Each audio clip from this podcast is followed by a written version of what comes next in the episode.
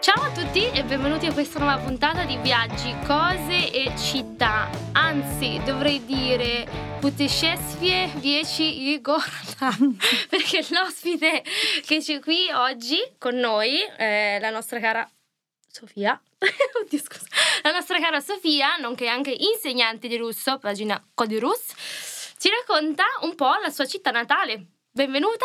Ciao! Sofia è di Yekaterinburg. Sì, giusto. E quindi non è la classica meta che tutti i ragazzi pensano, no, almeno anche io in primis, quando ho fatto il viaggio studio in Russia mi sono fermata molto più verso Mosca, San Pietroburgo, bla. Ma raccontaci, cosa possiamo fare a Yekaterinburg? Perché vale la pena spingerci? In realtà ultimamente è abbastanza sentita come città per magari vari campionati di calcio del 2018 o qualsiasi altra cosa.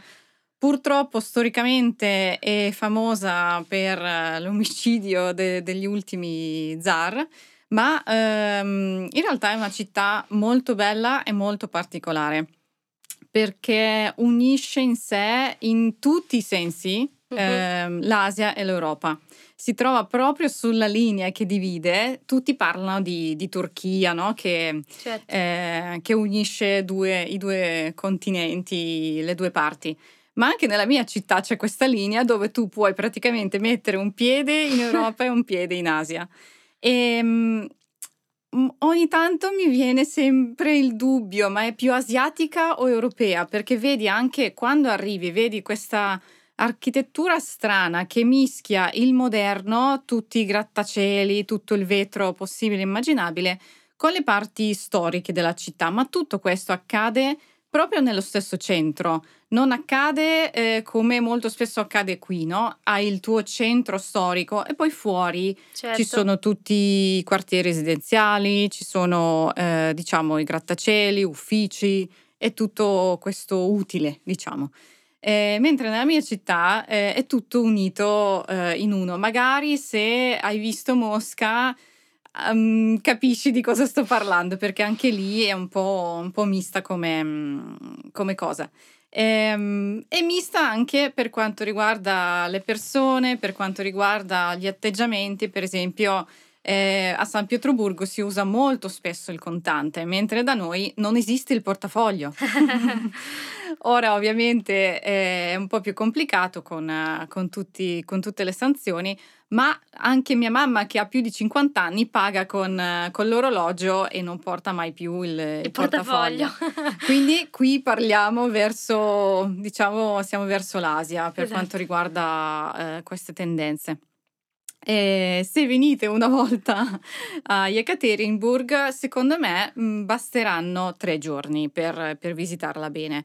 Perché il primo giorno magari visiti tutta la città, sali sui 2 grattacieli che hanno più di 50 piani, quindi c'è una vista spettacolare. Ci sono dei ristoranti, dei bar che spuntano su questa città meravigliosa. Si possono vedere certe cose storiche, ovviamente varie chiese, cattedrali, magari anche la casa di Sevastianov è molto interessante, perché è proprio il simbolo. Quando cercate su Google le immagini di Yekaterinburg esce subito questa immagine di una casa colorata. Anche quella da visitare. Ci sono tanti, tra virgolette, resti sovietici, come per esempio il monumento di Lenin in piazza in piazza centrale, proprio davanti al comune, che da noi si chiama Administrazione, e quindi un'amministrazione della città. Certo. Ci sono tanti teatri che consiglio di visitare, perché magari sarà un po' di shock per gli stranieri, ma non costano così tanto. Però ovviamente sono di ottima qualità.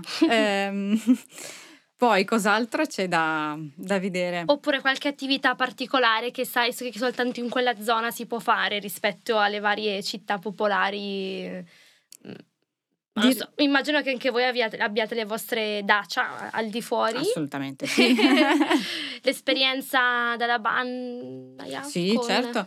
Certo, in realtà porto tutti gli amici alla mia dacia e al mio 18° mia madre molto gentilmente mi ha regalato una bagna che spieghiamo anche per gli ascoltatori, è una specie di sauna ma molto umida, si usano vari oli, si usano vari mazzetti di rametti di betulla, è tutto un, come dire, un rito, diciamo. Ci si passa tanto tempo, tra l'altro, magari qui nelle varie spa entri, stai lì 10 minuti, esci, ti fai una doccia gelida, mentre da noi le cose da fare nella bagna variano a seconda della stagione. Se c'è un lago, un fiume vicino, perché di solito le daci si trovano in dei paesini, sì, sperduti, esatto. E se c'è un lago ci si butta nel lago dopo essere usciti da questa sauna. Io ci vado a 80 gradi in su, mia mamma ovviamente non regge, io ci vado anche con queste temperature.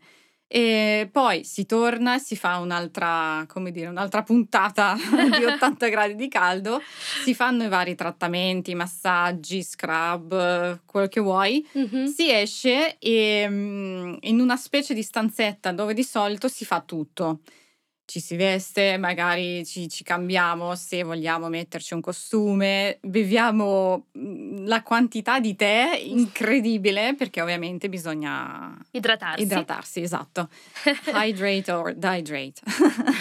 E quindi si fa tutta questa esperienza di un paio di ore e poi di solito si fa proprio la sera perché poi si dorme da Dio.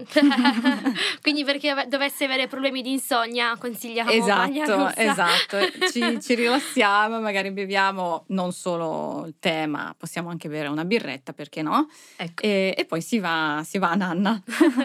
sì infatti quando vengono gli amici soprattutto stranieri li porto subito alla dacia anche per vedere, diciamo, questa steppa sconfinata, i boschi, andare a raccogliere le bacche, i funghi e vivere questa esperienza contadina, tra virgolette. Finché c'era ancora mio nonno c'era anche una specie di esperienza a parlare con lui perché era un po' particolare per quanto riguarda proprio il linguaggio. Però per il resto, secondo me, proprio questa è l'attività da fare. Proprio nelle mie parti, secondo me è un po' difficile trovare proprio l'attività particolare. I posti sì, ma l'attività è più o meno uguale in tutta la Russia, direi, perché siamo enormi come popolazione, come paese, ma siamo molto simili nelle cose da fare, nelle abitudini, nelle preferenze, quindi è un po' difficile dire cosa c'è da fare nella mia città di particolare. Magari ci sono delle cose che statisticamente parlando si fanno molto spesso e sono dovute al clima, ovviamente, certo. Perché l'inverno che dura 9 mesi ci spinge a creare tutte le attività possibili e immaginabili dentro. E quindi ci sono questi parchi con i trampolini, si dice, sì. Enormi per i bambini e per gli adulti. Ci sono i parchi avventura che da noi si chiamano Mowgli Park e si fanno sia d'estate che d'inverno. D'inverno è tanto scivoloso ed è ancora più divertente perché ovviamente scivoli, cadi, ti rialzi e vai avanti. Io nella mia vita ho fatto uno particolare dove alla fine del percorso dovevo saltare da un albero di 10 metri. Ammazza! Insomma, è stato particolare, divertente. Non ti dico la parola che ho urlato mentre cadevo. Perché... e niente, quindi però se sale e vegeta posso confermare, tutto in ordine, non mancano i piedi, no infatti, esatto. In realtà atterri in modo molto soffice. Sì, ti dicono vedi quel quadrato bianco, salta. Basta. Questo è divertente. Ovviamente noi russi siamo abbastanza coraggiosi, quindi Io non ho contato neanche fino a 3. Sei andata. Esatto. Esatto. Quindi sì, ci sono delle attività particolari, ma magari sono particolari proprio per quanto riguarda la quantità, magari i costi, che qui andare a un parco avventura costa abbastanza. Sì, esatto, abbastanza non è soldi. Proprio economico. Esatto, da noi invece, visto che sono dappertutto, di boschi ne abbiamo, sono anche abbastanza abbordabili dal punto di vista di prezzi. Quindi magari un sabato pomeriggio non sappiamo cosa fare, andiamo al parco avventura e ci buttiamo. In realtà conosco molti ragazzi, ho tanti amici anche qui, che sono andati in Erasmus a Yekaterinburg e proprio lì ci siamo conosciuti. E loro mi dicevano che non abbiamo un secondo di tempo per chiamare i nostri genitori perché c'è sempre qualcosa da fare. E secondo me è un bonus di una città relativamente piccola, perché se vi dico che Yekaterinburg ha 1,5 milioni di abitanti, voi mi dite no, non è piccola per niente, mentre è provinciale, chiamiamola così, rispetto a Mosca o a San Pietroburgo. Mm-hmm. E quindi gli studenti, se vengono lì a fare un Erasmus o qualche altra esperienza, magari qualche corso di russo intensivo estivo, si trovano in un'onda di cose da fare e ovviamente sì, diciamo sono un po' sopraffatti. Esatto, poi le persone sono molto aperte, sono molto curiose, quindi chiedono, cercano di parlare inglese, se non riescono si passa al russo ed è una cosa bella per chi viene a studiare russo ovviamente. Tutti dovevano studiarlo, quindi sono rimasti anche... piacevolmente sorpresi da questa cosa qua. Sì, e tu invece hai fatto l'esperienza al contrario, infatti sei venuta in Italia. Esatto. A studiare, infatti bravissima per l'italiano. E, immagino che per te gli shock culturali siano stati al contrario, no? Perché io mi ricordo quando sono andata in Russia, ne vedevo a bizzeffe, immagino. Sì. Te, no? Venendo qui, sì. Tutto piccolo, le strade minuscole, le case ancora più piccole. Esatto. No, in realtà il primo shock culturale che non volevo comprendere con il mio cervello è perché fa così freddo in casa. Vero, confermo, in Russia si sta molto bene. Sì, si sta molto bene anche perché di varie risorse non rinnovabili ne abbiamo, ma in realtà proprio perché qua c'è questa cultura di mi compro un altro maglione perché devo alzare il riscaldamento. Da noi ci sono gli standard statali che dicono che sotto i 22 gradi in casa non si può scendere quando fuori fa meno 30, meno 20. Se no ti ghiaccia la casa. Esatto, e quindi da noi è un po' diverso. Quindi questa è stata la prima cosa che io dicevo, ma io d'inverno a casa giravo in pantaloncini. Sì. Invece qua mi devo vestire peggio che quando vado fuori e vado a camminare. Poi un altro shock culturale che ho fatto tanta fatica a superare o almeno far pace con questa cosa è che le persone qua interrompono ed è una cosa che magari voi lo fate quando il discorso vi interessa un sacco e voi siete talmente presi dal discorso, dal tema che volete reagire subito, mentre per noi è pura maleducazione, non puoi farlo. E quindi per me è stato proprio difficile arrivare qui. Parlavo già l'italiano ovviamente, se no non saresti venuta. Non sarei venuta e non mi sarei iscritta all'università perché l'ho fatta in italiano. E dicevo, io ci metto 300.000 anni per formulare una frase, fammi parlare, ti prego. Questo è stato difficile.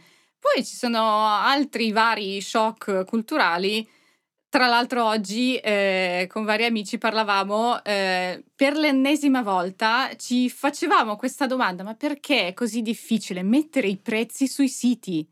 Voi magari non lo notate, ma da voi è molto, come dire, è normale vedere chiamaci e ti diciamo, ti facciamo un preventivo, ti diciamo, ti raccontiamo tutto, eccetera. E quindi tu per fare, che ne so, una ceretta devi chiamare e devi chiedere e magari anche al telefono non ti dicono il prezzo, ti dicono vieni qua che ti raccontiamo. Quindi da noi è proprio tutt'altro, da noi c'è una concorrenza enorme di servizi e quindi ognuno deve rendere, diciamo, chiaro, l'arrivo del cliente più comodo possibile. Quindi non solo si tratta dei prezzi competitivi, ma proprio per il fatto che magari ognuno deve introdurre una form di registrazione o di prenotazione più comoda rispetto agli altri. Oppure, insomma, qualsiasi altra cosa. Poi da noi non si parla più di non poter pagare sul sito con la carta o di non poter pagare sul sito con vari altri mezzi. Certo. E quindi questo per me era più una scomodità che shock culturale, sinceramente. Sì. Finora non capisco qual è il motivo per non mostrarli, cioè, non capisco come si formano questi prezzi, in base al cliente? Non credo, almeno spero non sia così. E sì, questo è stato forse non uno shock culturale, ma una scomodità. Mm-hmm. Ci sono dei reversed shock culturali, che sai quando vivi all'estero e ritorni, sì, no? Sì. Molto spesso mi stupisce il fatto il fatto che i russi non sorridono. È vero.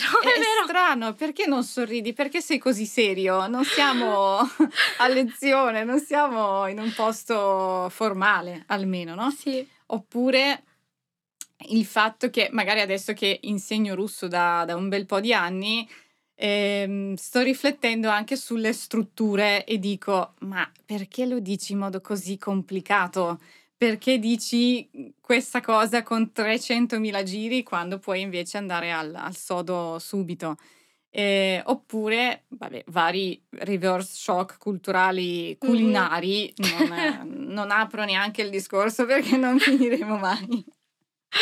Beh sì, questa è una cosa anch'io che mi sono accorta, sia quella della temperatura quando sono venuta in Italia per le vacanze di Natale, che in casa mia c'erano 21 gradi, io avevo freddo, stavo morendo, e poi anche quando sono tornata in Russia, una volta ritornata a casa per le vacanze di Natale, che sorridevo alla gente, una volta una venuta lì mi fa: ma ci conosciamo? Tipo, no, scusi, volevo solo essere gentile.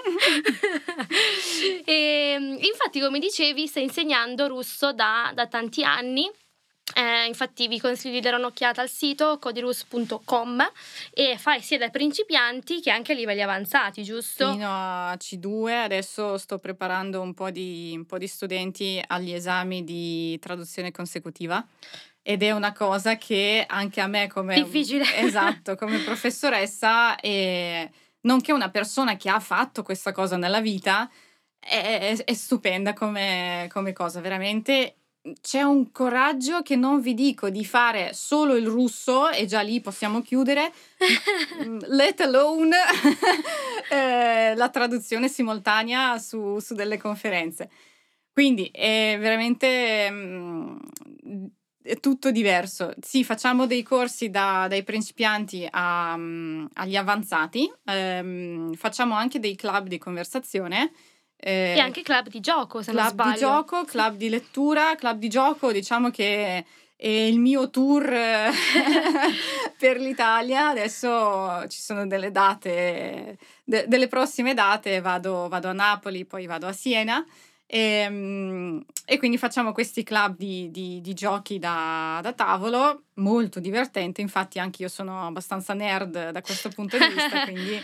È proprio divertente perché io mi perdo, dico no, io devo vincere e quindi devo anche seguire i ragazzi che stanno giocando, aiutare magari dal punto di vista linguistico ogni tanto, ma la competizione alla forte. Sì, esatto, sono abbastanza competitiva come persona. Vabbè, il che non ti avrebbe portato dove sei oggi, sì, giustamente. Esatto. Tu hai vissuto sia a Trento, sia a Bergamo, sì. E entrambe delle città abbastanza piccole, no? Rispetto a Yekaterinburg. Hai trovato qualche filo, qualche leitmotiv tra queste due città italiane o dici che sono tanto diverse per te da straniera? Per me sono molto simili appunto nel fatto di essere abbastanza piccole. Stavo riflettendo appena mi sono trasferita a Bergamo perché la conoscevo già prima di venire a vivere a Trento. Dicevo, ma In realtà è molto simile Bergamo a Trento, proprio nei termini di misura, perché io mi sono abituata a delle distanze incredibili. Andavo all'università, ci mettevo un'ora in macchina solo per andare, mentre qui posso andare da un punto della città all'altro a piedi, sì, in un'ora. E quindi per me sono molto simili, ovviamente nella percezione delle distanze. Per me sono molto simili per quanto riguarda magari l'offerta di cose da fare. Sono entrambe vicine alle montagne e io sono appassionata di trekking, quindi diciamo che era quasi un requisito fondamentale di andare a vivere vicino alle montagne o alle colline. Sì, magari questo. Sono molto diverse dal punto di vista linguistico. Io, credimi, non ho mai preso una goccia di accento trentino, ma se mi senti parlare e se mi senti parlare soprattutto con gli amici bergamaschi, esce tutto. Sì, è decisamente molto più forte rispetto a qualche altro accento, però comunque direi che va benissimo. Sì, quando devo neutralizzare il mio accento lo faccio volentieri. Va bene, ok. Guarda, per me è andata benissimo, ti ringrazio veramente tanto per aver partecipato. Grazie a te. Ricordo di nuovo codirus.com. Venite. Ciao. E grazie anche a te per essere stato qui con me. Se vuoi partecipare invia un'email a viaggiicosicittà senza accento sulla @gmail.com. Continua a seguirmi, inviare feedback, condividere con amici e famiglia. E noi ci sentiamo molto presto per una prossima puntata di Viaggi, Cose e Città. Ciao!